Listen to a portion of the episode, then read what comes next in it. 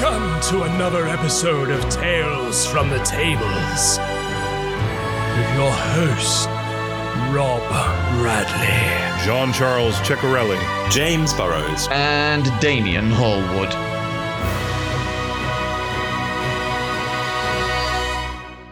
What? Hold on a second. Is that?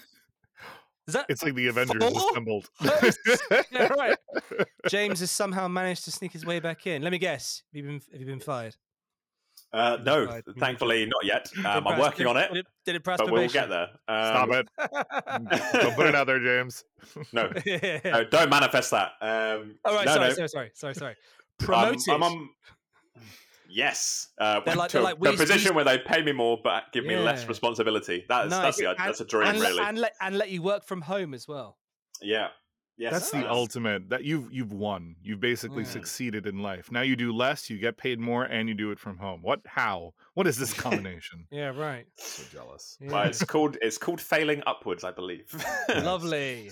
That's what you got to do in life. Fail upwards. Yeah. Well, uh, well, listeners, if you haven't re- already realised, we now have four hosts. So uh, we're going to see how this works. If it's a crowd, if it's a bit too crowded, but I think we'll be okay. And we have two guests coming today as well. No, no, I'm kidding. Like- Rob's like, oh, oh, crap! Do we? Oh god! Jesus! Yeah, right. That's why we panicked the hell out. We do need some get some guests at some point. We need to. yeah, yeah. I have. I have a whole list. I've got people Mm. ready to talk, man. I've got Oh, great! friends from the improv world, friends who are in. I, I have a friend who knows a person who's in Hasbro and can talk about everything that's going on right now. Yeah. Oh, yeah. Oh, really?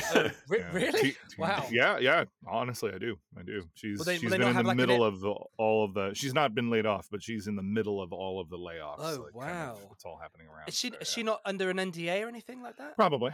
So you know, maybe maybe they can't so we'll talk have, about like, a- anything. About it. They're like, Should we talk? Should we talk it like this? Like you know, they, they do that muffled voice. I just watched Home Alone. Hasbro, It's the slow oh, recording. oh, It's like, wankers. Hi, this is Peter McCallister. there you go. That's it. You sound like an Elcor from Mass Effect. yes, I love those guys. Uh, anyway, Oh, brilliant. Brilliant. So how's it, has everyone been so far this week? What day are we on? We're on, on Tuesday, aren't we? uh, Tuesday. Yeah. Yeah. good, good. Can't Well, complain. the week before Christmas. Yeah. Is this our very special Christmas episode? No, that's next week because we're all going to Uh, record on yeah. Christmas, right? Yeah. Well, Yeah. of course, yeah. On Oh, Christmas Day. So it is. Yeah. So it is this Oh, week. no. Merry Christmas, It's Boxing Day. everybody. Merry Christmas. Merry And- Christmas, and happy everybody. holidays Happy to everyone holidays. Who was in America? Who's listening with JC? Yep. Happy Yeah, yeah, yeah. Gotta get it politically correct. Yeah. yeah. yeah. Let's put it and all around the world because we have so many international listeners. Well, one day we will. Yeah, exactly. Yeah. Exactly. So cool. So um what you guys been up to in the last uh well weekend? Anything cool? Any any rolled any dice? Games, games, games. I very nearly finished Baldur's Gate 3, though, uh, finally. Oh wow, okay, you're Um, better than me. I'm still in that. I'm bloody on- hag. Come on, Rob. Let's see, Come pick it on. Pick it up. I play it for two seconds. She kills everyone. I'm just like, oh fucking, I can't be upstairs. All right, all right, all right. Here's what we're gonna do. I'll, I'll come to you. I'll come to you. I'll beat the hag for you. Then I'll leave, and you can just progress. Oh no, no, no, no, no, no, no. I like I like to do these things myself. I try and figure out myself. I just Fair, I just, I just, I just have this bizarre mentality of like, of like, yeah, just kill, kill, kill, kill, and like no tactics, just like fight, fight, fight, and then like, oh, why am I dead? Oh, that's weird. No. I'm playing Do on the what I hardest did. Um, difficulty. go, go Hey. fight the yeah, maybe I am. beat her, but like overall have a terrible combat where people like got cursed and stuff, and then just kind of Right. reload the save file, do everything invisible, take her by surprise, and then she gets. I think she got one reaction her whole turn before she died, and I was like, yes, I love it. The D. If this was a DM run sort of scenario, they'd be crying right now because the hag got to do nothing. But I was going to say I Yeah, yeah, rec- yeah. I recognize that. Mm, Yeah, I think No, I the think I pain. GM'd that that Yeah. fight. haven't we all? Yeah. yeah, All right. too familiar pain. yeah, Mm. yeah. I will never forget the banishment of my beholder. Oh. Oh no! See, there, I feel like I, I was just having this thought the other day. There are certain no fun allowed buttons in D and D that I wish we could cut out or or or change. Like, Mm. there, I I think banishment and the idea of it is a great spell. I also think it should be a one minute long casting time. That's Yeah. my that's my solid opinion. I won't change Hot it. take. Don't worry, my players. I'm not gonna I'm not gonna change it. Hot take, but like that's the thing. maybe Even like maybe three turns. Stun, catch them unconscious, whatever. Fine, but but banishment takes a, a, a minute long cast. You can get rid of them permanently, but you can't do it in combat. Same with things like um, temporal shunt. Right? Imagine if I put a Chronurgy wizard against my players and they have to sit for 30 minutes after planning their whole combat round, and then I just temporal shunt them away. I'm like, nope, you don't get to do that. It's like a no fun allowed button. I don't know. I don't like it. Yeah, it is a bit of a shame, isn't it? Especially if Yeah. you're like, especially within groups where there are, you know, someone has, has had to go, okay, well, I'll be the DM. And then they have Mhm. players that are just like that with them constantly. Like, Yeah, just look yeah. constantly just fucking them over. It's like- I just I just told them I will never never again run a beholder without legendary resistances. Uh, smart, smart. So next Yeah. time it will have legendary resistances. I feel like that's a monster that should at least have one. I, I'm surprised yeah, it doesn't. It's Yeah. such a think actually. popular, well-known creature. Sure. They have they have lair actions. They don't standard come with legendary. I don't think so. Maybe I'm just maybe I just completely forgot and ended up not using them. I'll I'll be the man in the chair today. We'll we'll figure Absolutely. this out. I'm uh, I'm pretty sure they don't either. But yeah, maybe That maybe I've been running them wrong. really bizarre. I would I would totally do that. I But haven't then- run many yeah. beholder encounters. Come to think of it, how about you? Oh, I team them up with mind flayers so much. nice. Not really. No, I haven't. I've never, I've had. I tried doing beholders once, and it was. um We never quite got to the actual beholder himself because he was obviously quite powerful, and we started Right. at like level one, and like the wo- the world the world was like messed up. Like it was like you- like you know how like in, there's a beholder nearby. There's like a like the world sort of seems reality sort of seems strange. And, Yeah. yeah. So there was a lot of that going on, and I think I think what happened is I I did the classic thing of saying something whereby it made them think of something completely different, and they sort of went down a completely different route. And I was like, "Oh, okay, fine, this is what we're doing then. and then lo and behold, it was vampires all along. I was like, lo "Oh." and behold, it was vampires. I love What it. you did Try there. that. Hey. I have a, I have a whole campaign idea based around a beholder villain, which I quite like. Um, the idea of a, a group of adventurers from years past who defeat a villain, uh, defeat a beholder, Hmm. and the beholder is not quite dead. It's just kind of going through the death throes, and it's at that point it in and out of consciousness dreams another beholder into existence. oh, And- cool. Oh, that yeah. beholder is born with two things: one, an empathy for its own kind, which, if you understand behol- is beholders, is a Yeah. rare and Yeah. dangerous thing, and an ingrained fear of adventurers. Oh wow. Oh. Fast, fast, fast forward to um, those adventurers setting up their own town and becoming aged and wizened, and this beholder has been round all of time and space, collecting all the information about those those adventurers villains, Mm. people they defeated, people who can't technically be killed, who come Wow. back having been defeated by them. There's a few creatures that can do that. Comes That's back cool. with a Batman Arkham City style group of villains to just conquer that city. Um, yeah, I would. I'd love to run that campaign. That's a cool. That's a Yeah, cool. that idea, sounds- yeah. that sounds pretty Sinister sick. Six. Yeah, very much so. Yeah, yeah. yeah. That's what I'm feeling. Oh, Beho- that's awesome. beholders, beholder lore is is excellent, isn't it? Yeah, Is it yeah. like creepy, the- like yeah. That One whole, of the that whole like like that whole nightmare thing where they, where they, but like they, ah. it's- they, they, you said there, Damien, they dream one into existence. They dream That's- each other into existence out of paranoia. Yeah, and, then, and Yeah. that's right. And then and the error because mm. they and then and then they then they kill each other, or one of them kills the other one, or something. that's the thing beholders hate their own kind they're so individualistic and so self reliant that if it and, and in your idea damien like you've eliminated the two major weaknesses of beholders yeah. their arrogance which is what Mm. usually leads them the parties to beat them because they think that they're undefeatable and the fact that they don't like other beholders because if they were to team up with other beholders then you've got you've got issues because Mm. they they become really powerful um i i think yeah so they dream other beholders into existence but based on the kind of their dreams that determines the kind of beholder that comes out so i know that if they have a dream involving blood they'll spawn a death's kiss beholder into Ooh, God. existence and if they if they have one um is it's specifically about paranoia they'll spawn an, either another beholder or a Gauth, i think it is and Yeah. all the different kinds of beholders that there are all based on the types of dreams that they're having which i think is really cool Where's the best place to find the lore? Is it in Volo Volo's guide? Oh, now I think think it's just. I think it probably D and D Wiki is. Uh, Wiki Yeah, is I think they did a whole- they did do a Or the whole- forgotten realms wiki yeah They did do a whole section on beholders in Volos. I thought they Yeah. did. Yeah, Yeah. I thought they did because they, they did hags as well, didn't they? Yes. Yep. I really, I, I- really enjoyed reading Volo's Volo's guide to monsters. And, and they took a lot of that content out when they Yeah, I know. They made they made it uh, legendary, didn't they? They made it legendary. Yeah. So it's Boo like, Yes. for Mordenkainen yeah, it's a, presents it's a, Monsters sh- it's a shame, really. Boo. if you if you don't like reading though, and I hate to plug another podcast that aren't sponsoring us on our podcast, uh, but there's a podcast called the Dungeon Cast, um, and they just do episodes based on like monster lore or like a city in D and D lore, and Oh, they'll cool. they essentially just do research for and do like a report. Cool. Yeah, Sounds It's great. Sounds Yeah. great, yeah. Oh yeah. Oh, I see. That's where you've been, James. Yeah, new, jo- new job, my ass. You fucking jumped ship, and you. We've got a spy amongst us now, doing espionage, thing, trying to like- bring, trying to bring, trying to bring tables from the tables down. Tales from the tables are going to come from down the yeah. inside. From the inside, yeah, yeah. Break us apart piece by piece. You'd Like, like, yeah. Well, there's no tales from the tables this week. Well, I'll just like, hey, jump into this. Yeah, but you're right. right. I just looked it up. No legendary resistances. I just kind of assume that if it has legendary actions and lair actions, it's got to have legendary resistances. Yeah. And it just surprises me that it doesn't. Come on. Yeah, it, it seems so, but apparently, yeah, apparently not.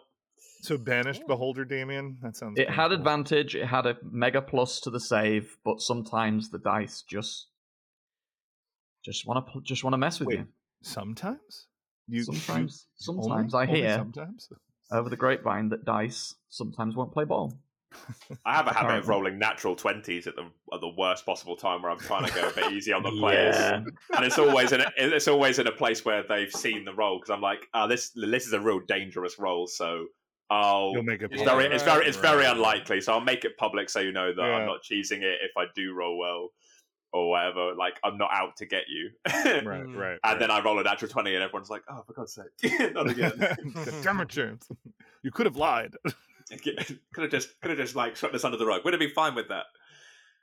No, Mm. Oh man. Yep. Yeah, it's it's very interesting, isn't it?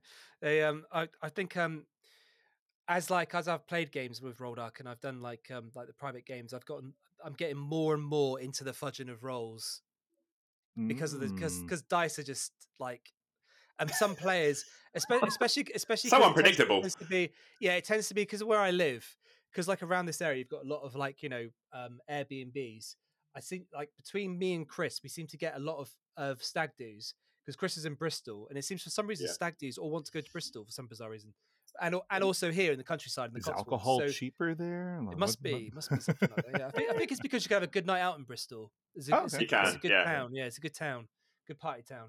Um, here it's like you know, there's like no parties to be had whatsoever. It's literally just like fields upon fields and walks and that kind of thing. Sounds like a party But- to me. Yeah. But uh, yeah, so it's like stag dudes, and they're mostly made up of like beginner players, and all they want to do is just charge in and fight the main bad guy. Like, yeah, let's just get him. I'm yeah. just like, okay, uh, well, he does this. it's like 20. I'm like, ah, no, they're all, you're all dead. it's like, Yeah. oh, well. Yeah. it's hard. It's hard to kill off your players in a one shot within the first hour because then they've got a very long time sat there not doing a lot. Yeah. Yeah. You're right. you have you do have to fudge that sort of stuff. have yeah. have some backup characters available or something. Yeah. Have a plan. Absolutely. Yeah. to cover that Yeah. eventuality. Have an animal. Have someone with an animal companion, and then they can play the animal companion. Yeah, exactly. We um we don't have any tales from the tables from last week, but what I would like us to talk about um once we've got the news uh sorted and out of the way with Damien, um, is to talk about your so for you guys, for you three, think about this. Think about the best magic combos you've ever seen your players do in a game when fighting against either a big bad evil guy or some formidable foe of some sort, where you're like, whoa, that's a really good magic combo. Either like together they've they've used their like magical spells together to to to do something, or one individual player has gone, right, I'm gonna do this, this, this, and this. And it's like, fuck. That's genius. Something like that. Hmm. So yeah, have a little Hmm. think. Yeah, I, I've got to start thinking about that now. Mm. While we cover Cool. the very lengthy Yeah. news section, right, Dean? yeah. Yeah. Um, away, I will. So, news for this week is a little sparse, and unfortunately, is also a, a little of, a little bit of a downer. Um, oh God! No, not the soundboard. Ah, wow. Um, on that note, I am I am sure many of you have heard and read uh, the news about Hasbro. Uh, Hasbro, of course, being sort of the overall parent company, Wizards of the Coast, uh, and of course the creators of our beloved Dungeons and Dragons, uh, have been uh, letting a lot of people go. Um, Mhm. it- they have, uh, I think it's over a thousand employees. yeah, wasn't it eleven hundred at last count? 1100 at last count, I think. Um, this- 800 this earlier in the year. Yeah, exactly. So they've they've fired about two thousand people or let Yeah, a go. lot of people. Um, Quite big names as well, if I remember. Yeah. I was going to say, yeah, that people are start. There are lists appearing online if you if you want to sort of check out the full list. There's a lot of people who are sort of going public and talking about their experience with it. Um, but there is uh, a few kind of fairly recognizable names in the world of Dungeons and Dragons that are on these lists. Um, uh, I'm looking Anyone, at Mike notable? Just off Mike of your head? Mearls is one that surprised Yeah. me quite a bit. Previously, a senior uh, senior member of management at D and D, uh, who's uh, I believe been working as part of Magic the Gathering more recently. Um, but Mike Mills. Oh, that's why. I was like, I thought he was fired ages ago, but that's right. He was just transferred He's internally. moved, yeah. he was moved Yeah. off of D and D. Yeah.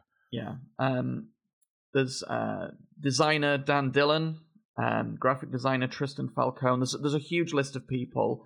Mm-hmm. Um, Amy Dallen, who's been doing a lot of public facing. I Um, saw her. Yeah. LinkedIn. Yeah. by post, and I was like, oh I've wow. followed uh, Amy Dallen for a long time on other things through into uh, being on D and D, and she's been on YouTube a, a lot in her career, and uh, very bubbly, very lively character. Um, really suited the role, but sadly, she is also uh, on the list.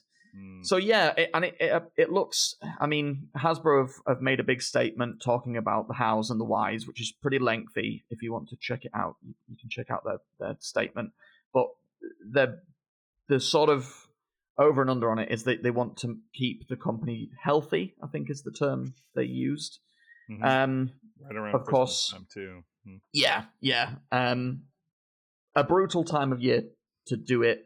It's brutal anyway, but a brutal time of year for it to happen, and obviously, um, thoughts going out to everyone that's that's experiencing that. I I hope everybody uh, finds their passion somewhere else quickly and and pain free, uh, and continues to do what they want to do because. And losing any job at this time of year is brutal, but I imagine if you're in that environment, you probably have a passion for something like D and D, Yeah. and so yeah, losing losing a passion project must be even more painful. Sure. So thinking of everyone, uh, wishing you all the best. Yeah. What are the, what are the laws like in the, in, Amer- in America, JC, for laying people Terrible. off? Is it is it literally like, is it literally like you're laid off? Is pack your bags, off you go? It, no, I think it highly. I, I, I can't speak. I don't really know the legal system all that well, but I do know that it really depends on the company, and the type Right. of severance that you get will always depend on the specific company that you you're hired by. I don't think there's any mandated law that says you need to be compensated in any particular way. Obviously, it's an incentive that companies offer. I could be wrong. Again, I don't pretend to be an expert. Um, I I do think it's a law that um, you are required to get some advance notice. The, the same way that companies ask you to give two weeks, I think there is a, a grace period with which you're supposed to be told. That actually, come to think of it, actually, that might not be true. Because now that I'm really reflecting on it, I know a company I used to work for that shall not be named um, did sort of surprise layoffs um, on like a Friday evening, and then Monday we'd be like, "Hey, where's this person?" They're like, "Oh, you you, weren't here past five o'clock on Friday. They're gone." So yeah, it's it, in general, it's pretty much a, I would assume similar to where it is in other places, and overall not great. Yeah, there is one one statement from um, somebody called Rob, who's listed as D and D art manager. Oh. Uh, Rob? um, Shit. the statement being, "Yesterday was surprisingly my last day of work at Wizards uh, as D and D TTRPG Studios art manager. My position was eliminated, nothing to do with performance." Um, which Hmm. sounds quite sudden. Um, Yeah. that, Yeah. that doesn't sound like somebody who knew that was coming. So right, Eli- right, right. Eliminated. Yeah, that's the, Yeah. that's the giveaway, right?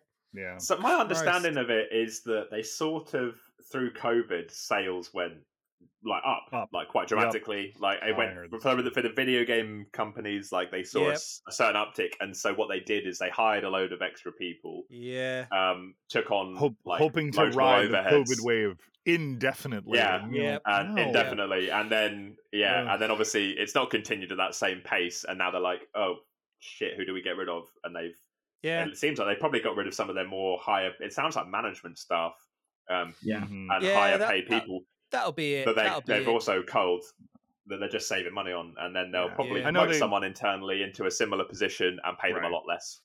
Unfortunately, that's the way the corporate world works. They they they operate like that. They don't see you as an individual. They see you as a, s- a- just a figure on a spreadsheet. And if Yeah. you're Yeah.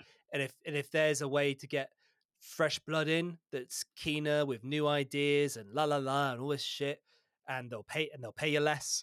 Yeah. Then they'll Mm. they'll just do it. They'll just be like, well, let's just get rid Think of of this the guy, let's get rid of opportunity. that guy. Right, yeah, right. And exactly, all that, exactly. and all that novelty lasts for what uh, a year, a year and a half, you know, two years depending Yeah. on the company before they're like, ah, you're no longer fresh blood. You no longer have new ideas, right? They don't really Yeah. engage.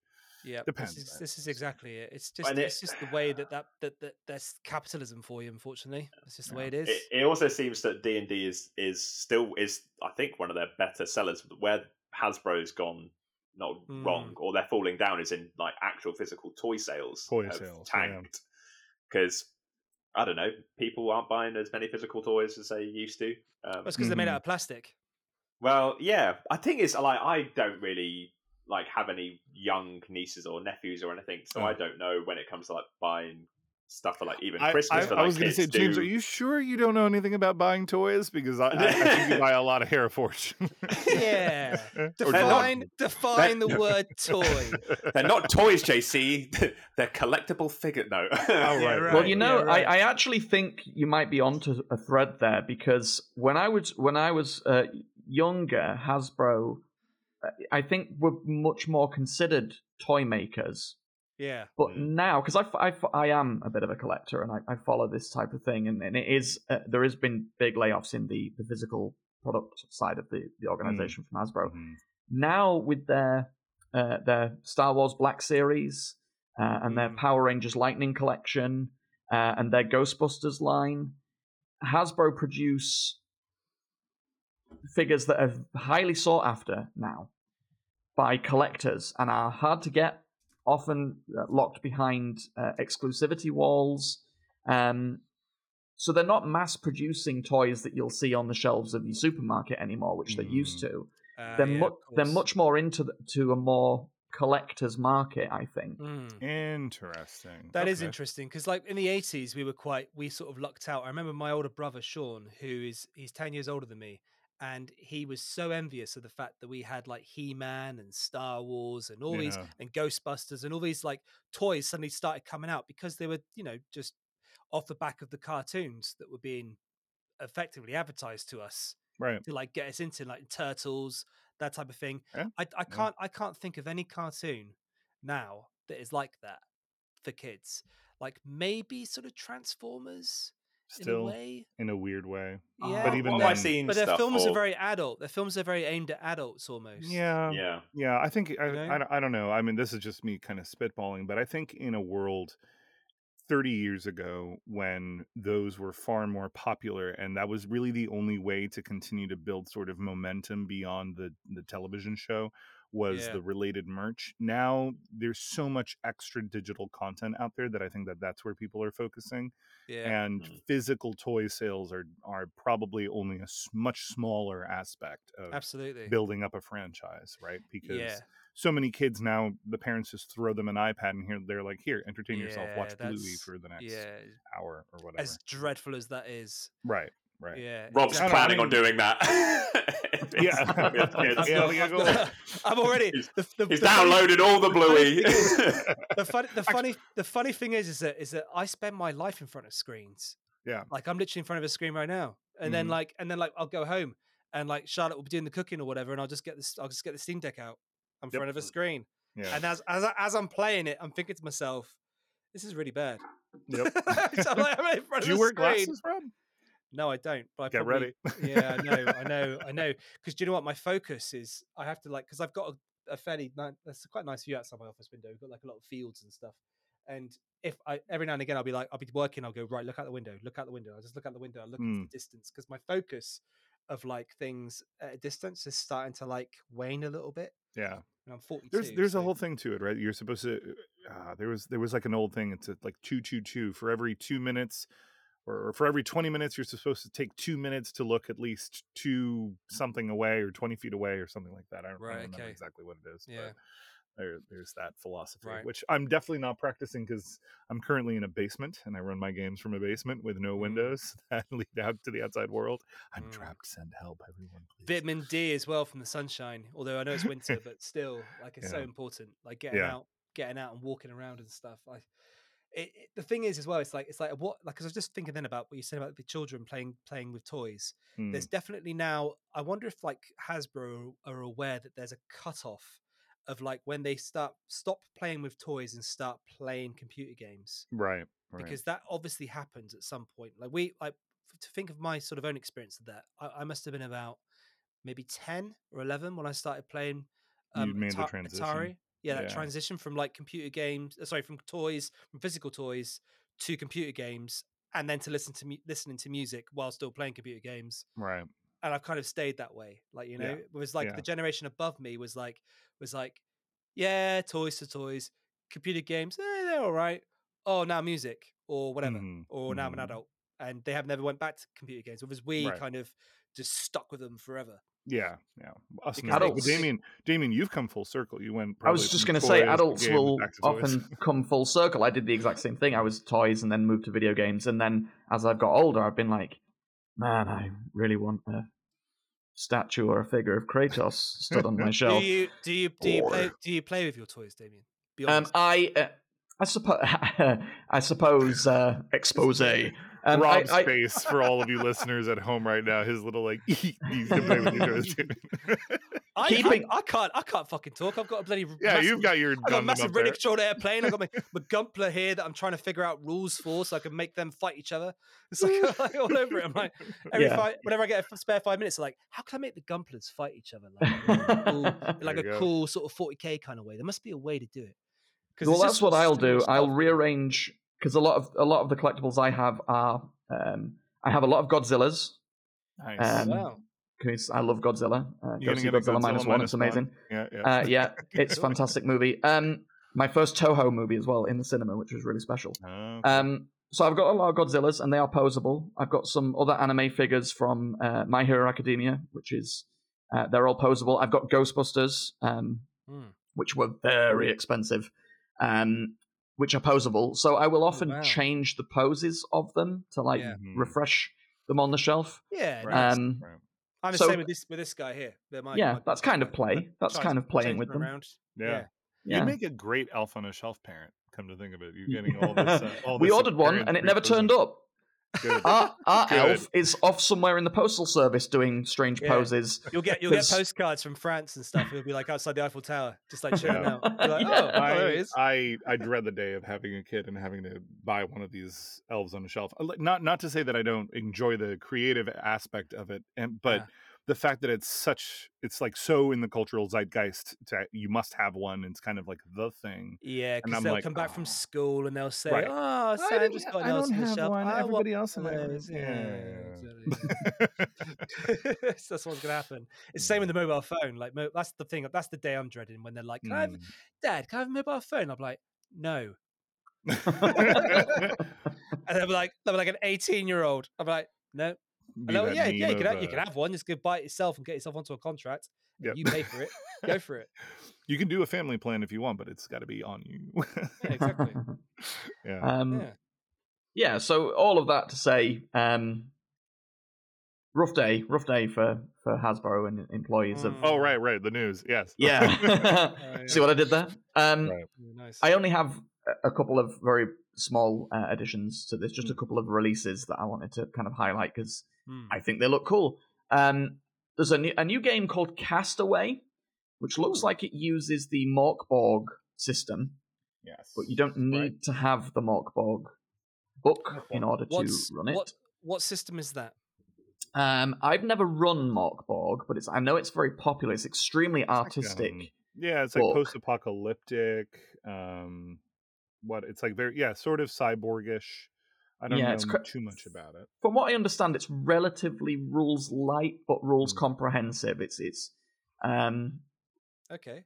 I've never run it, but it, it's very the, the the book is extremely lavish. It's very it's a yellow book from memory with a big skeleton on the front of it, and it's all the interiors are very kind of arty and laid out with full color pages and, and strange uh, strange layouts and things like that. It's quite a, an arty book. But Castaway aims to uh, give the uh, player the feeling of, of being cast away on a shipwreck, uh, on an island, lost at sea, uh, with a kind of Age of Sail flavor from what I'm reading Oh, um, cool. but also a little fantasy. So it's not pure uh, survival sim. It, Mm. it has elements of fantasy to it as well. Um, so if you are, if if you want to be Tom Hanks, I was gonna say. it sounded- well, surprised I got the name. Uh, Um, what I, I about- feel like don't- there's I- a TTRPG for everything now. Like, Yeah, oh, yeah. there would be a TTRPG for Tom Hanks's Castaway.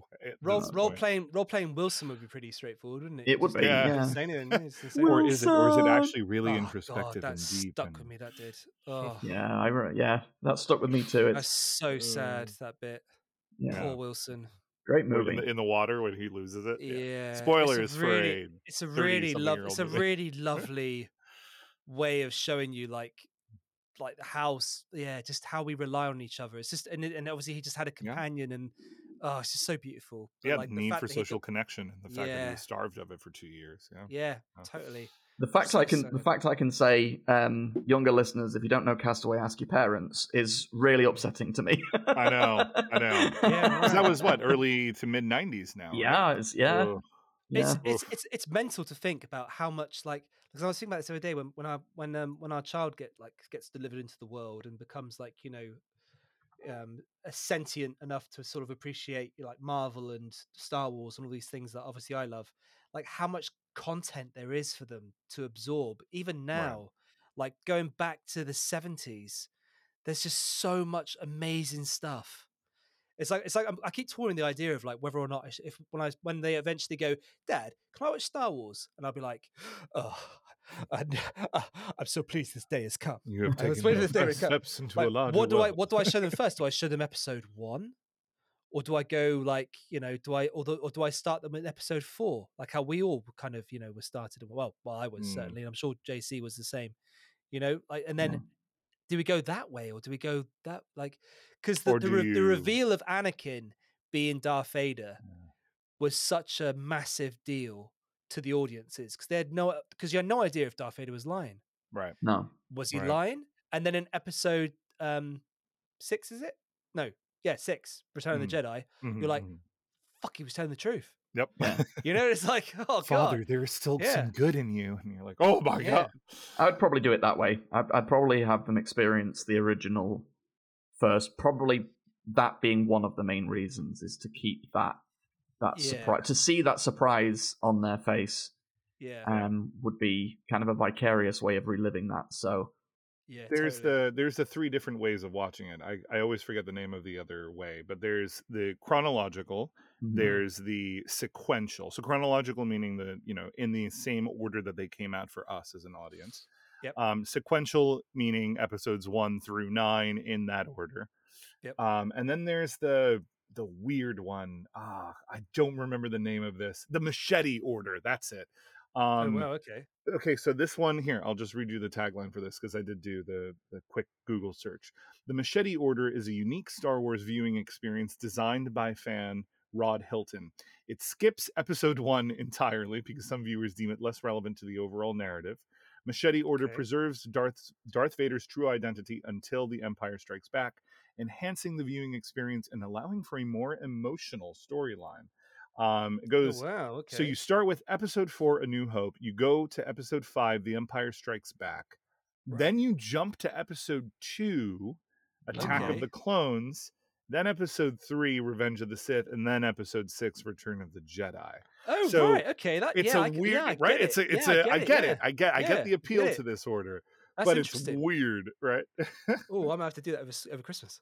Yeah. Yeah. The real question is Write that down. what what what order do you watch everything else in all the expanded universe stuff the clone wars Uh, the rebels yeah, the all the different shows all the interim movies rogue one honest- Han solo star wars Mm. story as much as much as I love some of the new stuff, I I yeah I just my aren't you a super like, big fan of the uh, last trilogy rob i, I thought No. you said you loved how star wars how how like all those star destroyers just turned up for absolutely no reason Yeah, whatsoever in the final episode that make absolutely no sense at Can- all. Can I just say, by the way, uh, uh, on this topic, we've we've beaten it to death, but here comes the horse all over again.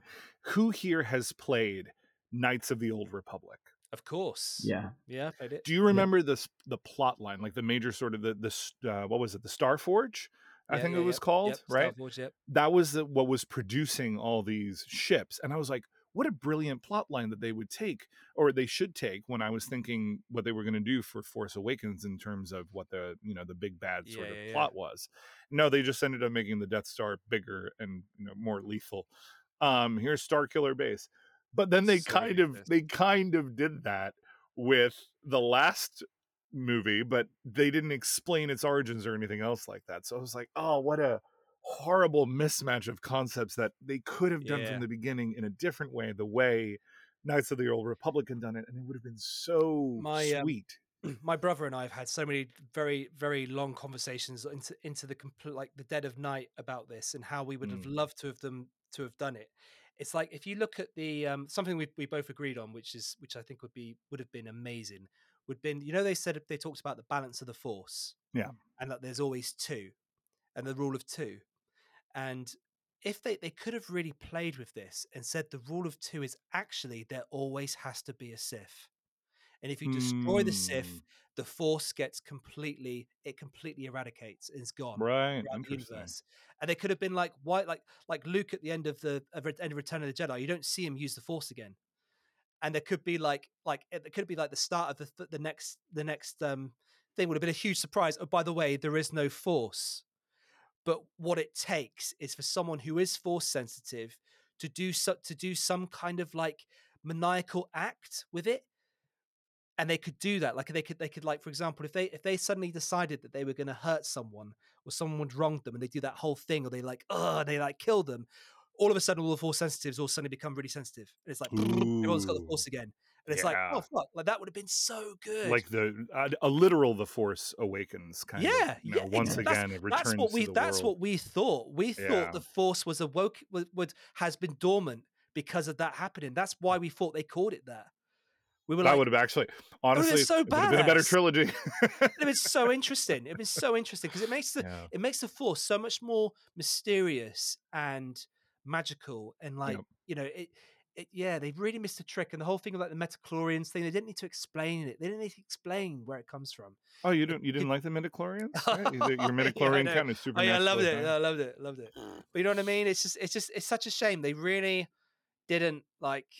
Oh, I don't know. Here's here's Anyway, a excellent transition to the next part of this podcast. Mm. Um, if I do say so myself. Yeah, Part of I think what made the Force so mysterious and interesting in the original trilogy, I think, is in large part due not just to the writing and the world building of it, but to the music. oh yeah, because John Williams's lilting, sort of mysterious score. You know what I'm Mm. talking about? That Oh, one yeah, yeah, segment where he goes, "Dun-dun-dun, dun-dun-dun, yeah, yeah, yeah, yeah. dun-dun-dun," Yep, where it's like almost inaccessible. It sounds like something you're trying to grab that's not quite there. yes, absolutely. Isn't that just anytime I hear the word force, I think of either two things. I think of that little bit from the score or the you know the binary sunset uh, bit Mhm. um, ba-dum, dum, da-da-dum. Yeah. Yeah. So I th- I don't know. I So think great. music does so much service for Oh yeah. that uh, for that concept. Totally. Which brings us to what, Rob? Well, we're going to be talking about magic combos. Is that right? Yeah, Is that what you're on yeah, about? Yeah. so yes, um, tales from the tables, guys. What Mm. do you have in terms of magical combos that have happened in games where you've been like, flipping heck, that was incredible. What an amazing magical combo that was. Either you've seen it happen amongst all of your players and they've worked as Mm. a team to use all their magic together, which, you know, let's face it, or as DMs, that's like the moment of like, ah, when you see them suddenly realize that they can all work together and they do it and it's a success. and Right. you're like, right. yes, this is what it's all about. Watching all these Mm, players work together in this way is so incredible. Yeah. So yeah, anything like that um, that you've got, or or just an individual player where they've just they've just gone, you know, they've looked at their they they understand their character through and through, and they've they've linked some magic sort of you know together, and they've just gone this and this incredible thing. And we're just like, wow, yeah, Yeah. get it. I'm sure I've got a million of these. Damien, anything off the top of your head? Um, the first thing that comes to mind, uh, I think I've talked before on the podcast about a uh, a Death Knight in Descent into Avernus campaign being clowned by the group, uh, and that was uh, thanks in no small part to the fact that a they polymorphed the nightmare he was riding um, into Wait, I a, didn't know this actually. What into did a- polymorph it into? into a turtle Brilliant, because yeah. as you do. Um, so that's one one Uh. big problem out of the way. Uh, and the other thing was um, in a in a in a setting in hell, uh, a large portion of my player base had fire based abilities. So the warlock um, was able. I've, I'm off the top of my head forgetting what it's called, but was basically able to negate fire resistance and fire immunity with one of his abilities. Um, which okay, cool. again took away a big benefit Yeah, that, that that's huge. that that character has at their disposal. Uh, and then because all of them were just flinging fireballs and carrying flaming swords and uh, scorching rays and all of these fire-based abilities, it it it became a pretty a pretty one-sided fight. right, right. That's actually really, really good. I know Yeah. sorcerer. Is it a sorcerer, or maybe it's a wizard subclass? One of them has the ability to change the damage type of. I think it's, this is a sorcerer thing. I might be mistaken. Um, but one subclass has the ability to change the damage type of a spell that you know, and you can change it to a different damaging type as long as Yeah. you have one of those in your in your repertoire. Um, which so useful, so useful. Um, imagine changing a fireball to force damage in that sort of situation. you know? so good. Um, combos though, wise, I know I've seen a rather a rather infamous example was a party of mine walking through a dungeon. They had a absolute horde of creatures coming at them. I actually forget specifically what the creatures were. They were low level minions. There was probably a good, um, I think, fifteen of them, right, against a prob- probably a party of six. And I specifically had it where they were coming in through a hallway, sort of like a choke point, um, with the idea that they would make use of their AOE's. But I never expected them to take out all of the minions in one go with a combo of cone of cold from the wizard and a shatter because it was it was just beautifully done all of the ones that were uh, that you know failed their con saves were frozen into statues as per the description of cone of cold and then the sorcerer came in followed that up with a shatter which just blasted the not just the rest of the the minions but the entirety of the hallway to smithereens and oblivion collapsing rubble in on everything and and burying them all but also trapping Wow. the party inside the rest of the dungeon which was brilliant you know and Yeah. i i had a, a roll from that um not quite like the most epic i mean i've seen i guess grease and fireball combos um and i've sort of house rule that that does extra fire damage and and such um i don't know i don't know i have to i have to really give it a consideration what about you Hmm. rob any any Um, specific examples My biggest problem is that I can I can never remember the specific um, magic that they've used. Hmm. But um, the one that really sort of springs to mind is when they these guys were fighting this ancient, this legendary black dragon, and they um, managed to trap it into like they they managed to sort of corner it into like this one area of this like this town that it was pretty much destroying, trying to find them. Um, and I can't remember exactly what they did, but they they did like they managed to make themselves all invisible Mhm. and then they managed to um, create a portal and tempted the dragon into the portal somehow by creating like a um, an image of either it was like the, the dragon's worst enemy or something. I don't know what I can't remember what it was, but it was somehow they somehow they figured this all this out. But it Mm. was that it was that it was that process of going through those tactics and they did it really quickly like they were like right i'll do this i'll do that we'll do this nice. and then we'll create this portal and then they'll just be like and the dragon will go through through that dragon into the portal then we'll close the portal and then the dragon will be gone um somewhere in some other you know place in the multiverse yeah uh, which yeah. was like just just brilliant. But uh for the life of me i can't, I can't remember right right. my um my icewind dale uh game uh on a uh, a tuesday night shark guys i'll be seeing you later. Um, they they used uh, a great combo. They were up against a quite frankly insurmountable number of foes, having stumbled into an area filled with uh, Duergar, um, and they used a combination of spike growth and wall of thorns. Uh... so they they made an area uh, uh, deadly, pretty much with spike growth, or at least extremely uh, dangerous. When you move through spike growth, it does damage and then used Wall of Thorns to kind of ring that around them as well. And they were in this sort of bunkered down position Brilliant. where the enemy had to come to them. So they created this no man's land of horrendous spikes and thorns and constant magical damage that was just mm-hmm. assailing anybody that wanted to come anywhere near them. That was a great combo. That that wiped nice. the board. nice. Was that in uh, Xardorok or Sunblight Fortress? Uh, yes, it was. Yeah. Yeah. Yeah. Spoilers. Oh no. um, well, yeah. Excellent. Uh, I, I have a. Oh, oh I was just going to say I have oh. a. I have a super quick thought on this. Um, Mm. It wasn't a spell combo, but it was a spell used probably in the one of the more creative ways I've ever seen to completely delete the rest of the session that I had planned and made me have to jump like a session and a half in advance. So, um, and I, I might have mentioned this at a, at a previous point, but I can go into a little bit more detail without making it too long. My this was a very end level sort of epic campaign moment. Um, my players are invading the Mind Flayer homeworld. They're on a ship. The Nautiloids come out in in force. There's dozens of them. You know, they're running. uh, The majority of the main attacking force is kind of running a distraction so that they can kind of just deal with a few ships and then land on the planet.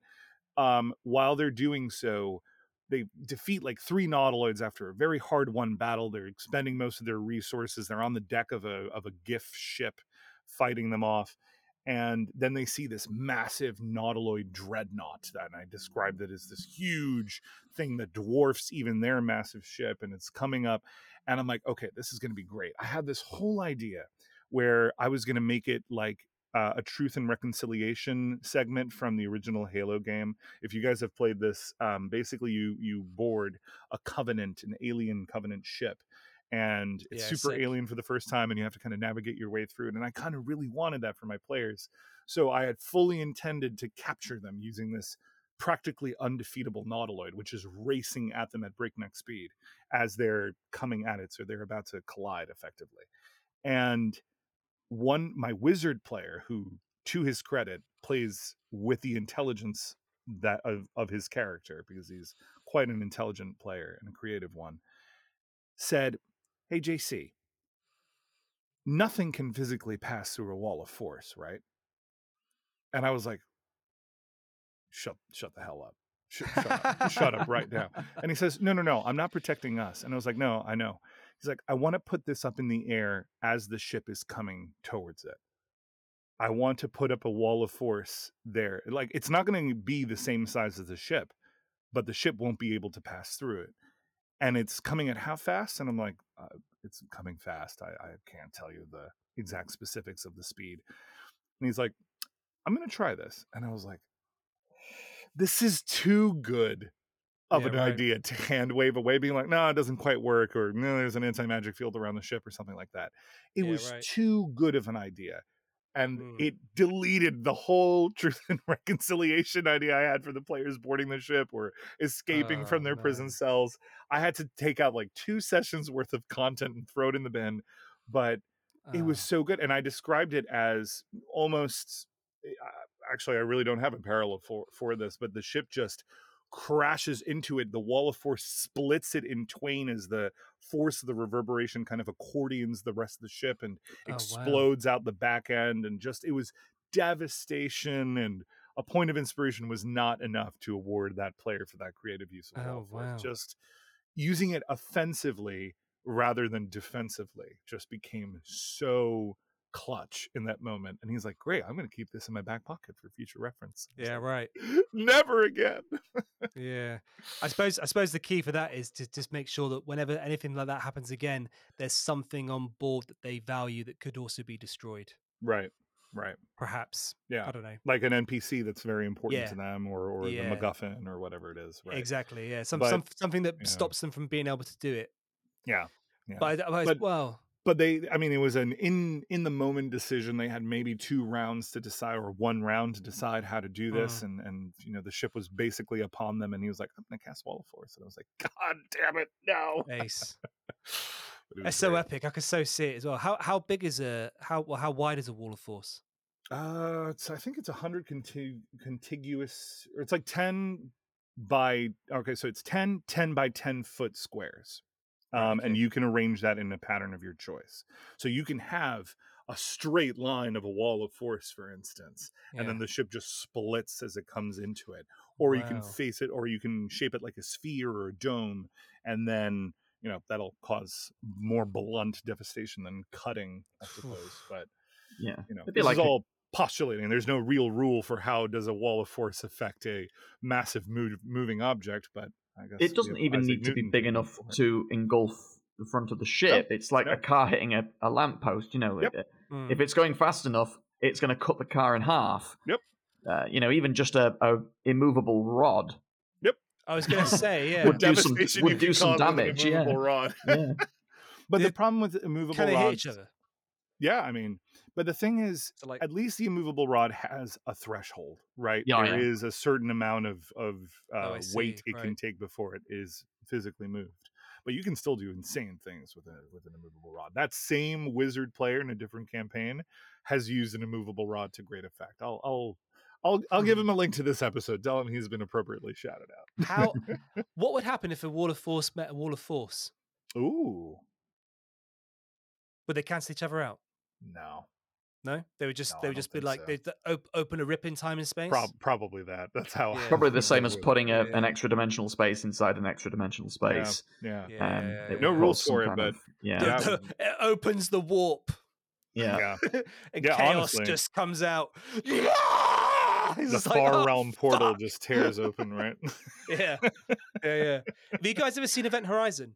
Yes. No, I wanted to.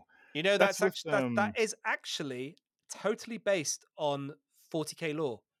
Is it really? Stop it. Yep. Stop. Yep. The guy, the guy, the guy who wrote it was into 40k, and he based it on like a, a prequel to all of that. That movie is. I watched that film for the first time at an age I really shouldn't have. Yeah, me too. Um, That's and uh, it messed Sam me tape- up. Neill, right? The From tape, Jurassic the Park. tape, the tape recording was enough. Yeah, Sam Neill's in it. Who, Sam who very, who very nearly played James Bond. Oh yeah, yeah. that's seen the- you right. seen the recording for him? that. Yeah, Yeah, you've seen that. Yeah. Uh, There is- Laurence Fishburne, I think. Yeah, right? there is a moment. I think Rob, you just alluded to it. The the recording when they when they finally there's a Oh. recording. They basically the, the the quick premise is a ship goes missing. It suddenly Right. shows back up. Um, it has Yeah. effectively warp technology on it um, that they've tested, but maybe it ended up somewhere it shouldn't have been. And Yeah. so when they when the salvage crew come to kind of collect it, um, all all heck breaks loose, and there's a recording of what happened aboard the ship, but they, it's all scrambled and they can't they can only hear bits and pieces of it. But there is a scene where they're all sat around and they they finally descramble the video footage, and it is So- it is one of the most dark. haunting moments I've ever seen in a horror Oh, movie. it sounds like right up my alley. I gotta go watch it. That's sounds it's really it's cool. horrific. It's just, it's a proper good. It's a proper good like haunted house Yeah, Yeah. in space type of affair. Very similar to Alien in that respect, but it's it's it's like um I love like the whole premise of it. The fact that the ship reappears outside Neptune, and like they have to go to Neptune, and Neptune is like Mm, is already quite a mysterious planet anyway, because not many people know. Like a lot of scientists don't really know a lot about that planet. yeah. And it's it's already and when they arrive, there's like thunderstorms happening on Neptune and stuff. Like in the, Nice. it's just it's just so atmospheric. It's really really How cool. have I never seen You'll love it. Oh, you'll love it, JC. You'll love I it. started trying to You'll watch um, because I was recently I was feeling the alien kick from all of our discussions Oh, on this yeah, yeah, yeah, podcast, yeah. and so I started to uh, not go back to Alien, but I tried to watch uh, Life, which is a film that came out not that long ago, a few years Mhm. ago, with um, Ryan Reynolds, Jake Gyllenhaal, uh, a handful of other uh, Oh. cast members. Is it good? no. Cool. it's it's got a very interesting premise. It's very alien-like in that basically aboard the uh, aboard the International Space Station, um, a team of astronauts uh, collect a specimen from Mars, and the specimen has a small microorganism that is kind of revolutionary in the way it adapts and grows, and it, it can it can multiply itself really rapidly. In other words, it becomes a Yep. much much larger organism as it goes on.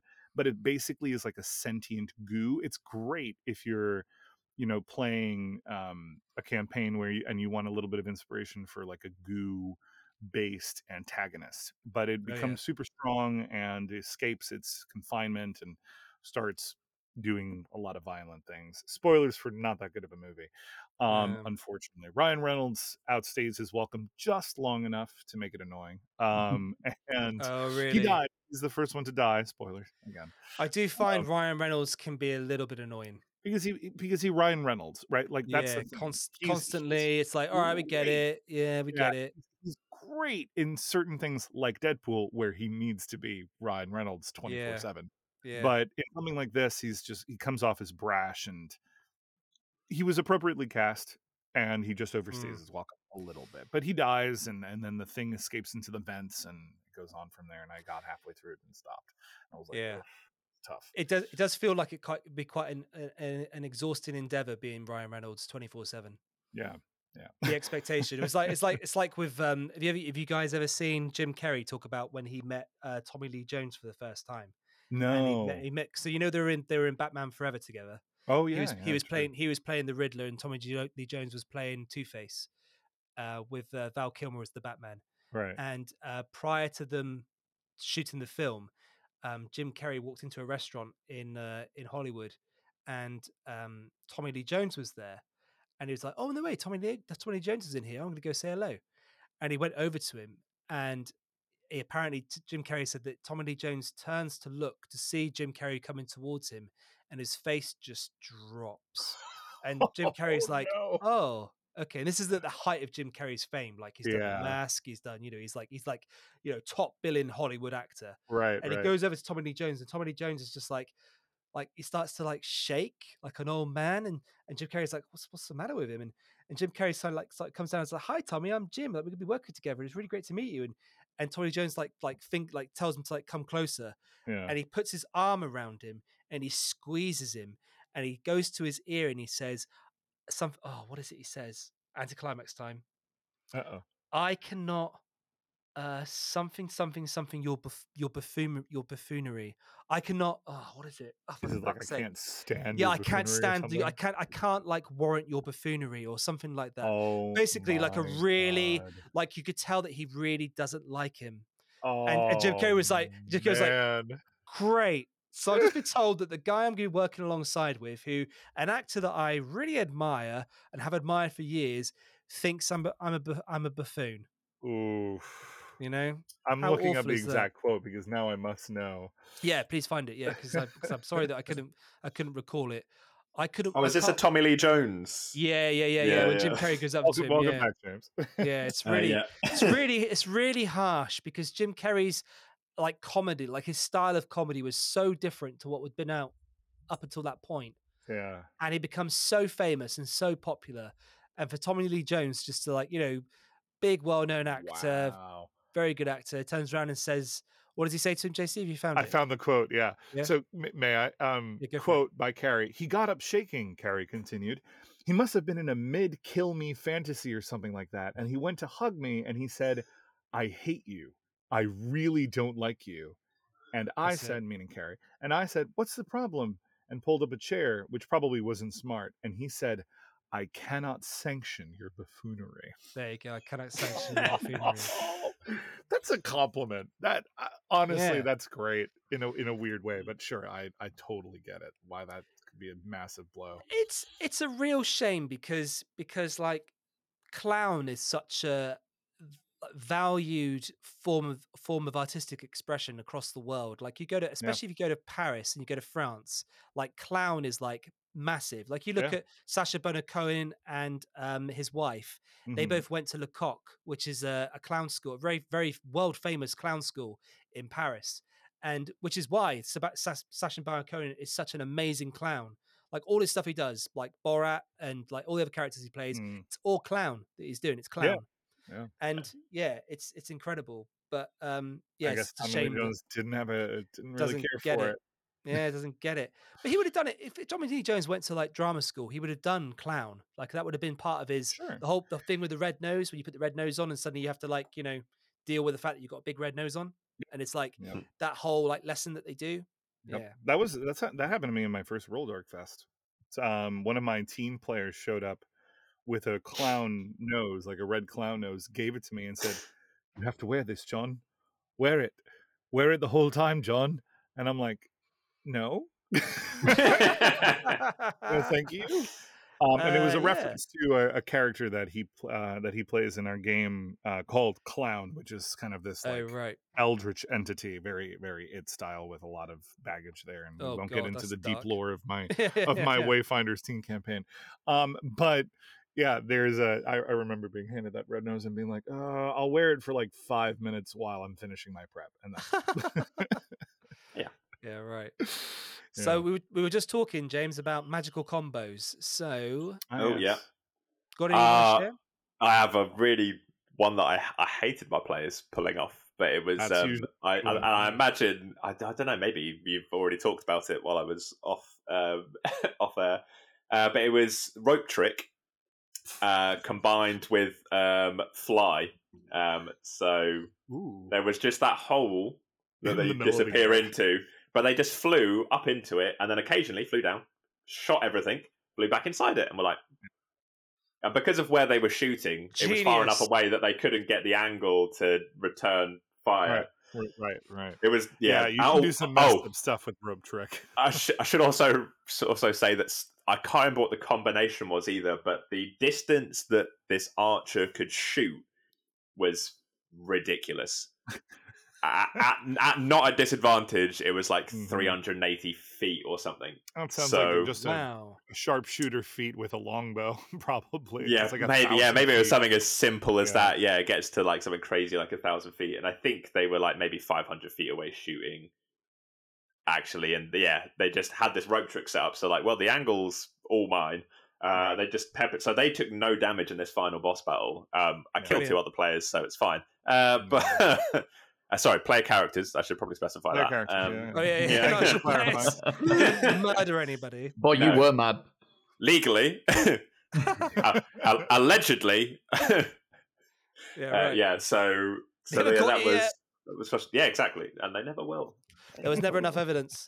Nope, Yeah. and this is inadmissible because I say some so. messed up things you can do with rope trick for for our listeners who are not perhaps super privy to rope trick um i know most of our audience knows the spells in and out but um i know a few Oh, don't I don't. and- yeah well rope trick is this uh, spell where you it's obviously requires a rope as part of its components and it suddenly like snake charmer kind of goes up into the air i think it's up to 30 feet that it goes and creates an invisible extra dimensional portal um, to a sort of extra dimensional space at the top end of the rope so you can climb up into that space and then effectively be invisible and unseen but still have a view of everything going on below you while you're in this space. The only indication that you're still there is the rope that hangs down to presumably the floor, or in your case, James, the middle of the air. Um, probably. But you can always pull the rope into the hole, and so you can use that to escape combat. You can use that to take, you know, snarky pot shots, coming out of cover, shooting, going back into cover, basically you becoming invisible the whole time. Um, people can't do anything about it unless they ready actions, and it's hard to get a good angle on it, like you said, and stuff. And it's it's truly a one of those like on the surface, it seems like fun and kind of kind of silly and, and snarky, and you can pull off a couple of fun things with it. But I've seen people do stupid things with it, things that they should not be able to, like pulling up the MacGuffin that the the you know BBEG requires be on the battlefield and putting it in this extra dimensional space and being like, "Uh, what are you gonna do now? You can't reach it, and stuff like that. So Assholes. Is it is, is if you destroyed the rope? Can you destroy the rope? Would that uh, I would say would that so, yeah, because Would it's a that mun- stop I think it's a mundane rope, isn't it? I don't know at the point that it becomes part of the spell is it then a magical rope. I mean, it- maybe I may maybe we you'd rule that you could destroy the rope, but Which would then destroy the hole or close the hole. Mm, I don't think. it maybe you just the no. I I think think you you close just the hole. out if you want to. Yeah. Worst. I don't know, Damien. What do you think? Well, how would you rule the rope? Hmm, I, I wouldn't make it a magical item. Um, I would have it as still be a mundane rope. Maybe if I think it's one of those. It's one of those things where I, I feel like it would have to be ruled in the moment if that isn't a cop out. Mm-hmm. Because if if the fight is losing all of its drama because of a trick like that, Mm-hmm. Mhm. I'd be tempted to shift the drama in the direction of that spell and make it that the villain has some way of of destroying the rope, which would then. Whereas in another circumstance, I might rule it another way, just because it's Right. more fun to rule it that way. Right. Um, not in the same game, of course, because that would that would be double standards and would cause all kinds of mess. But in separate games, I would probably rule it differently, depending because I'm a big fan of of keeping the drama. Sure. And so if if if something that the players are doing, even very creative, is killing the mood of of the session, Yeah. If they're having a great time, an amazing time, then it's not so bad. But if there's players around the table that are visibly getting frustrated because this one trick is just undoing everything and they're just taking Mm. pot shots and Yeah. getting no joy out of it, then Mm. yeah, I'd probably rule it in the direction of finding a way to to get rid of that. That's yeah, def- yeah, that's fair enough. I think um with um so dispel magic is Mhm.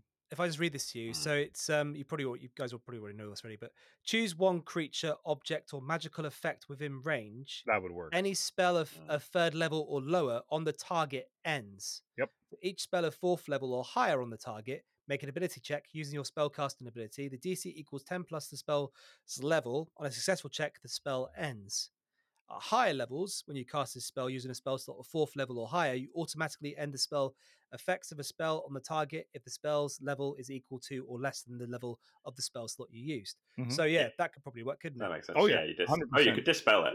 And Just if I had magic cre- is, again. Oh, sorry, Yeah. sorry, James. Go ahead. Go ahead. no, if I had, yeah, I think that's probably what my what I would have done if I'd had a creature that could have done that. Right. Yeah. And Right, if they're usually, fighting, like, a wizard, maybe, say. yeah. The problem what the problem is that they were fighting creatures they'd already fought before, Yeah. to the point where like, well, they sort of know what they can do. And if I could have Right. used spell magic before, I would have used it before probably. Hundred percent. Yeah, hundred yeah, percent. I mean, yeah. it's I'd like, love- well, yeah. I can't pull Bringing that it out my ass. I'd love to see a rope trick against a beholder, like a proper beholder, because then they just look at the area where the person disappeared to, and it's suddenly in the anti magic cone, and they come falling out. Ah! yeah. So dispel magic is again with my hot take one of those things that in a different world I'd probably make a one minute casting time. It's a great spell. It's also a no fun allowed spell. But Yeah. to that to that end, one of my most famous early, uh, not frustrating, just I was like super proud and it was a super funny moment. Was with my very first original Ashen Throne campaign. My players saw uh they were fighting a, an archmage um and he had fly on him and he was badly beaten but his ac was at this point very untouchable he had a lot of things going on for him and he was flying above them and my sorcerer player looks up bobby you remember bobby she was she was at Rolldark fest and Yep. stuff and Of course, yeah. she looks up at him and goes would a dispel magic work on his like fly just to get him down on the ground where our melee people can hit him and i was like yeah but his health was so low that when she cast dispel magic and killed the fly effect on him he fell 30 feet and died from falling damage by by this like super epic high level mage character that had been absolutely Brilliant. wrecking their day just fell and died to mundane bludgeoning fall damage I've- I've been- terrible. if I can quickly pose a question, I've been dealing with this recently. This this no fun allowed idea that JC keeps referencing, and I wanted to get you guys' opinion on this real quick. I've been rereading Out of the Abyss. Hmm. Um, I've never run it all the way through, and I'm flirting with the idea of doing it at some point because I think it's a fascinating but badly organized module, Yep. Yes, there is- it's Agreed. and it is bad. a it is a heavily stuffed one. Mhm. And I Mhm. think it could be played brilliantly if you organized it correctly and, and spent a lot of time on it, which I'm intending to do.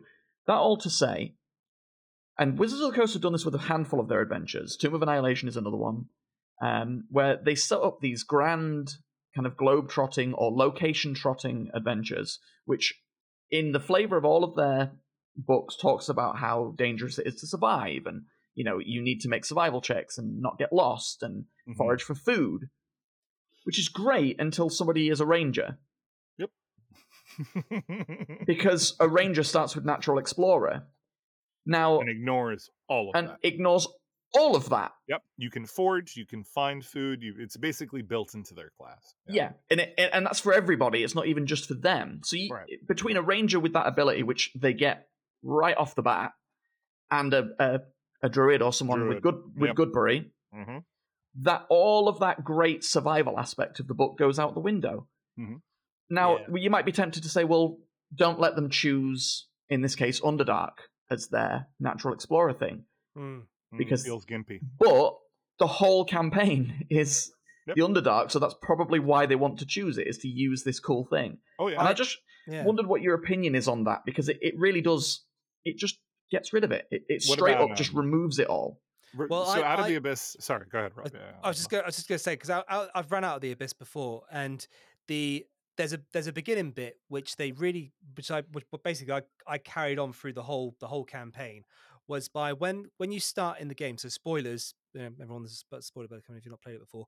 You start in a cell, and Mm. you're surrounded by six or six or seven other NPCs. there's 10 There's 10 NPCs, 10 yeah, NPCs, yeah, 10. yeah. that You have you have to play Yeah. simultaneously. It's Yeah. yeah, and remember each and what, which is really really fucking difficult That but- but awesome. Like I, I, what I did is I just, I just picked three and made them like you know chatty, and the rest of them Right. weren't very chatty. because there's like a couple of there's a couple of drow there. Oh well, there's there's drow everywhere, but there's the Yeah. there's varts right, or there's Mhm. Svirfneblin.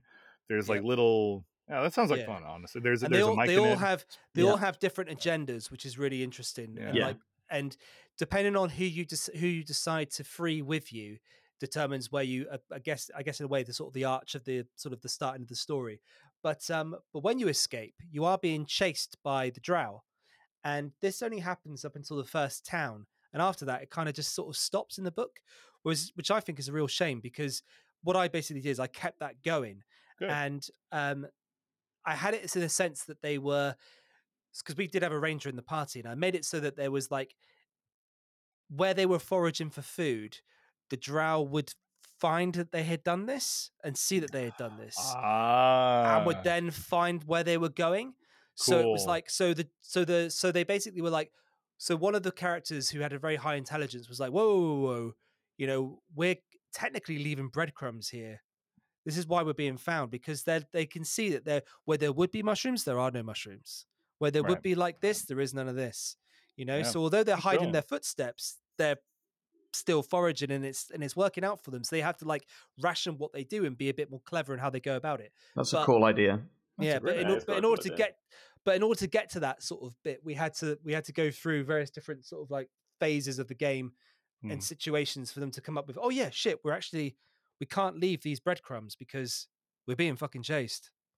And like you know, they'd have like a drow that would like they would message ahead into a town, and they'd be like, "Look out for these guys." There's a group of guys that are coming that are like look like this, Yeah. you know. So they go into the town, and all of a sudden, like they'd hear this bell ringing, and like all the guards would start assembling. They'd be like, "What the fuck's going on? Oh shit, we're about to get attacked! Quick, we need to go somewhere else." Mm. And it was like they were constantly on the back foot. Yeah. which makes that exploration thing so much more interesting. Mm. That So, yeah. quite I cool. think that's, I like, I think that's great. yeah, Mm. you could do so- you could do something similar with other locations and stuff, couldn't you? You could Yeah, have totally. attracting like wild animals uh, for like lower level characters as well. Like, okay, yeah, Right. you've you've foraged um, and you've set up a campfire to cook this stuff. Well, guess what? One, that's light that you're giving off, that smoke you're giving off, and it's smell. There's a strong smell that's going through wherever you are. Yeah, yeah, yeah. Yeah. Snowy absolutely. tundras bringing polar bears. You Yeah, and then you can Yeah. do stuff like maybe okay, if you're going to do something Fey related, okay, where you've taken some food that was being grown by a Fey creature, now they're after you, or now you owe Yeah, them a totally. Fey. stuff Yeah, like now that. you're in real trouble if you mess with Totally. the Fae. Yeah, right. Oh, yeah. You So wake much. up and your legs are where your arms should be, and your arms where Yeah. your legs should be, and Yeah. uh, you've got you've got half a head. I felt I felt like that before, but um, yeah, right. Yeah, um, dark I think shit. Damien, um, to to your original question, I I don't really have a solid suggestion for how to fix that issue, right? Um, and especially now that Gloomstalker is a thing, because if you think about it, Out of the Abyss was written before Gloomstalker came out as a class, Yeah, as a absolutely. subclass, and now that that between Umbral Sight and the thing that makes them show up as invisible if they rely on dark vision to see them, that's the entire module right there, just meeting a, a brick wall in terms of that ranger. But with Goodberry, I can suggest this because I heard it in a uh, in a YouTube video for a content creator, and I thought it was a great suggestion. A very easy fix. Goodberry consumes its material component. Done. Its material Yeah. component is a sprig of mistletoe, or um, I think it's mistletoe, uh, or or some some herb that's that's difficult to come by. Um, Have fun finding that. You know, like yeah, it's not. It doesn't grow, uh, you know, massively in any other particular place in the world. So, especially if they're in the Underdark, you're not going to find that. It consumes its material component. This now becomes a rare component that is sought after. You might make some, and it becomes its own thing, right? You can make it your own mini adventure or mini quest, just trying to get some stock up on some mistletoe in order to survive uh, what is probably going to be a long road ahead or a long trip. Um, terms of the ranger though i don't know i, I wouldn't i wouldn't want to take that away from a player who's playing a ranger because it's kind of the only thing that the ranger really has going for them yeah. um, is the fact that they are supposed to be expert survivalists and such i'd Mm. probably look at some advanced rules for a little bit more intense survival i think the dmg presents a few options Yeah. for harder survival rules um basically meaning that you know the dc for foraging is a little bit higher and you you run into more situations. Honestly though i'd probably just make it more of a particular thing like like james you were alluding to everything leads to something else. You you are foraging for food.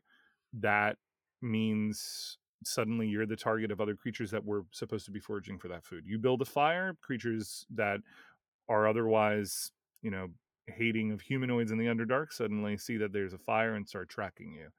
It kind of leads to its own consequences. I know i for Mm. instance i, I run a I, I ran a desert uh, section of a campaign and i described the desert as obviously being very hot during the day but also being very cold at night and they didn't have any way of producing warmth apart from mundane making fire. So um, I had I kind of did a little bit of a homebrew thing with the Kruthik, which is I think a creature from Volo's Guide. yeah, it's great. It's, it looks kind of alien-ish. It's super it? alien. right? It's got Mm. this yeah. hard carapace. It's got this bug-eyed sort of face. It's got scythe front legs. They're reptiles, Um, aren't they? they're- they they're look like bugs, but they're reptiles. Yeah, oh, they yeah, look like a Tyranid. They, they look like ty- Yeah, they look like do. a Yeah, Tyranid they do. exactly yeah. that. Yeah, go- go check it out, Rob. They're great. Mm. they're they're very low level but that's the point they attack in packs and i gave them they have burrow naturally but i think i also gave them effectively like a heat sense so they're nighttime hunters and in the desert they lie under the sand and wait to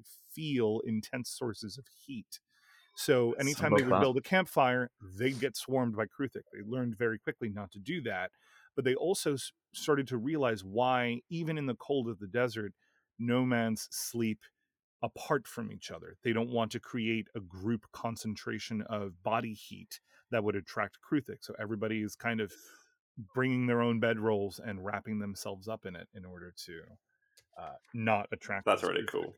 Yeah, yeah, Yeah. It's a it's a fun little thing. Yeah, I agree with the ranger thing as well. Like that is their thing, and it's the same sort of idea as like shoot your monks, where they've got this really cool ability. Let them use it. Shoot at them. Yeah, yeah. Shoot, shoot, shoot, shoot your monks. They want to do the cool thing where they can catch and deflect missiles with their with their monk powers. yeah. So no, I would, I would, I- I've never really flirted with the idea of, of taking it away from them, but it just kind of interests me. It was more of a kind of a thought piece, and thank you all for some amazing advice there. Um, just because the book spends so much time on this whole survival aspect, it, which is undone by one core Yep, and class the with one core ability. Yeah, oh, yeah, yeah. Uh, Rob, it's in Mordenkainen's. I saw you flipping Oh. through Volo's, and I was like, "Sorry, I misspoke." Oh, I, I was gonna say I couldn't, I couldn't find it. That's okay. yeah, it's another one. that's I'll- why. I'll, have a look, I'll have a look. I'll have a look later. There's no point me looking now anyway because we're on a podcast. They're going to see it, are they? So why was I doing that? Yeah. Yeah. Anyway, cool. Cool. stuff. yeah. Anyway, thanks so much for you today, guys. Yeah. Yeah, it's been nice to speak It's to you. be nice to be back. Yeah, Welcome back, yeah, great to have you back, James. Yeah, absolutely. Yeah, so, I um, appreciate letting me stay on as well. That's um, that's really cool. It's really cool to hang out with you guys. Hey, Damon, it was that, or apparently me and you were going to be stuck in a pit with uh, sharpened toothbrushes, and we were going to fight to the death. So yeah, exactly. Thunderdome. Welcome to the Thunderdome. Bring it on. I was I was also less keen on that. Oh, okay. Yeah. Let's go. If that's the way, let's do it. Very Dark Knight where Joker breaks the, Yeah, the yeah. pool cue and he's like, "We're gonna have tryouts." Make it fast." Yeah, right. so sick. So uh, cool. So we've got so we've got some uh, games with some space for some players. We've got Odyssey of the Dragonlords run by Mike. Um, with he's got some space for players in that. I believe that one is quite an epic one. I think you're you're running it as well, aren't you, Damien? With your with your group. I am, yeah. yeah. really Yeah, cool. yeah. Definitely check it out if you like Greek myth and, and that kind of thing. That's on Wednesday nights. Um, he's currently looking for some more players. Uh, I believe the next session is on the 20th of December, so tomorrow night. So if you want to book onto that, by all means, jump on the Rolldark website, go to games, go to online games, and click new games, and you'll find it there. There's like a row of uh, grayed out sort of like words that you'll find new games written on there, and then that you'll find. And also, we've got the Steampunk Strahd as well, of course. That Mhm. is beginning on the 2nd of January, which is a Tuesday, run by we Jacob. still have space in that I think we do. Yeah, I think we've still got. Um, after all that plugging we did two two episodes ago for that Yeah, awesome know, concept. Yeah, yeah, yeah. Really good. Jump on that, people. Yeah, absolutely. So there's still some still some space on that one, and we've also got coming up, uh, Eldriff Relics of Ruin, which is run by our newest DM called Samuel, and that one begins Wednesday, January 24th at 7 p.m. to 11 p.m. online. Yeah, again, all those details will be uh, in the description below, or you can just go to our website. Uh, great. So yeah, thanks everyone for uh, for tuning in again to our podcast, episode 21, I believe this is, and we will. Well, well Yeah. I'm guessing we'll have a break next week because it's Christmas Day. Yeah. Happy holidays, everybody. So yeah, Oh, yes, yes, Yeah. I will- Yeah. Holidays. Hope you all have a great one, and uh, we may very well be back. I, well, I think I'm going to be up north actually until the New Year, so we'll have to do this again. Let's have a look. Let's have a little look at my calendar a second. Let's Um, just well, I say I see. would say actually the second will be my first day back at work after New Year, so I will probably have to be in the office for that day. we could probably record it Mm. on Wednesdays. Wednesdays work out for everyone. Third of third of January. Uh, I that would be my first day back. Okay, so we're going for the We'll following week. So probably the 9th, January the 9th. Ninth. I could do the Maybe. I could do the ninth, yeah. We'll figure it out. As We'll Jason figure it out. We'll figure it out. Yeah. we'll, we'll be back shortly. Oh, Exactly. exactly. wonder, wonder if Yeah. in January there'll be some uh, Rolldark Marches news. Oh yes, there will be. Yes, there will be. We Oh, need to get on top of that. That's something that um yeah, we've literally uh this week has been last week I was like, great. Next week I'm gonna have a really relaxing week. Hopefully it'll be really cool. But we've had so many inquiries come in, it's been ridiculous.